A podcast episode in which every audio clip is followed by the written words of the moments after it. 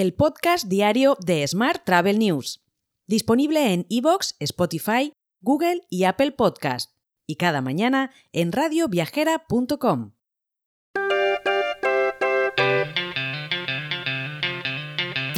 Saludos y bienvenidos, bienvenidas al podcast diario de Smart Travel News. Hoy es nuestra edición número 1226 del lunes 17 de julio de 2023. Además, es el Día Mundial de la Justicia Internacional, el Día Mundial del Emoji y el Día Internacional del Tatuaje. Vamos con la actualidad del día.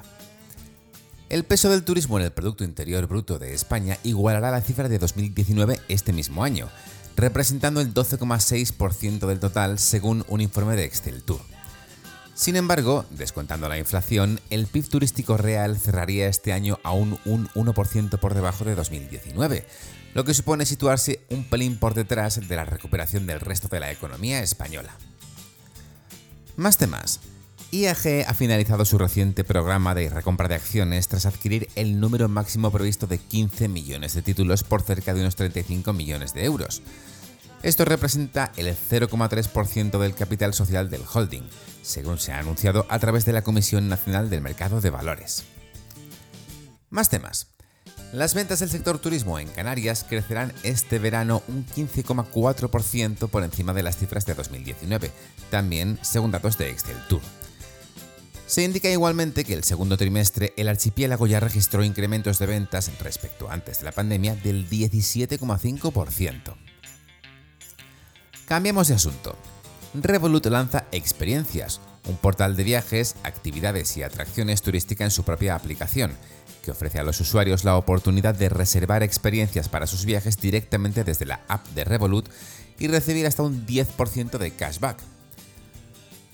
Por otra parte, Madrid ya ha recuperado el 83% de los destinos chinos con los que tenía conexiones aéreas antes de la pandemia, y previsiblemente alcanzará el 100% en 2024.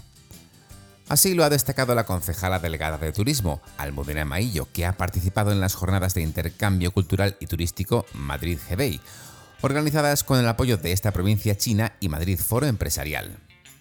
Hoy también te cuento que SUTUS, es decir, el evento Space and Underwater Tourism Universal Summit, celebrará su cuarta edición en Marbella del 26 al 28 de septiembre. La presidenta de la Universidad Internacional del Espacio, Pascal Egenfront, ha confirmado su participación en la cuarta edición y ha afirmado que la industria espacial necesitará una mano de obra altamente cualificada en un futuro próximo.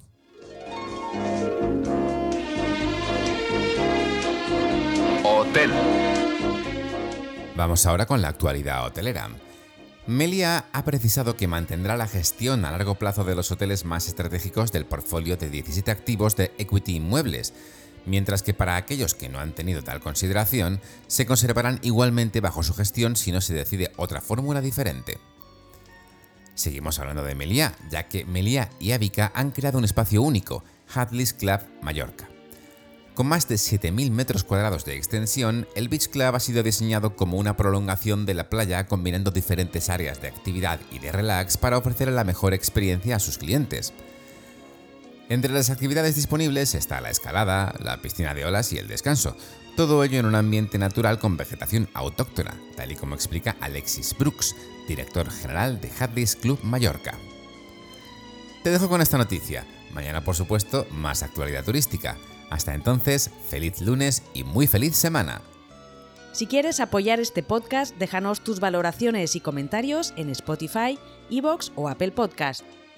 Recuerda que puedes suscribirte a nuestra newsletter diaria entrando en smarttravel.news en la sección Suscríbete.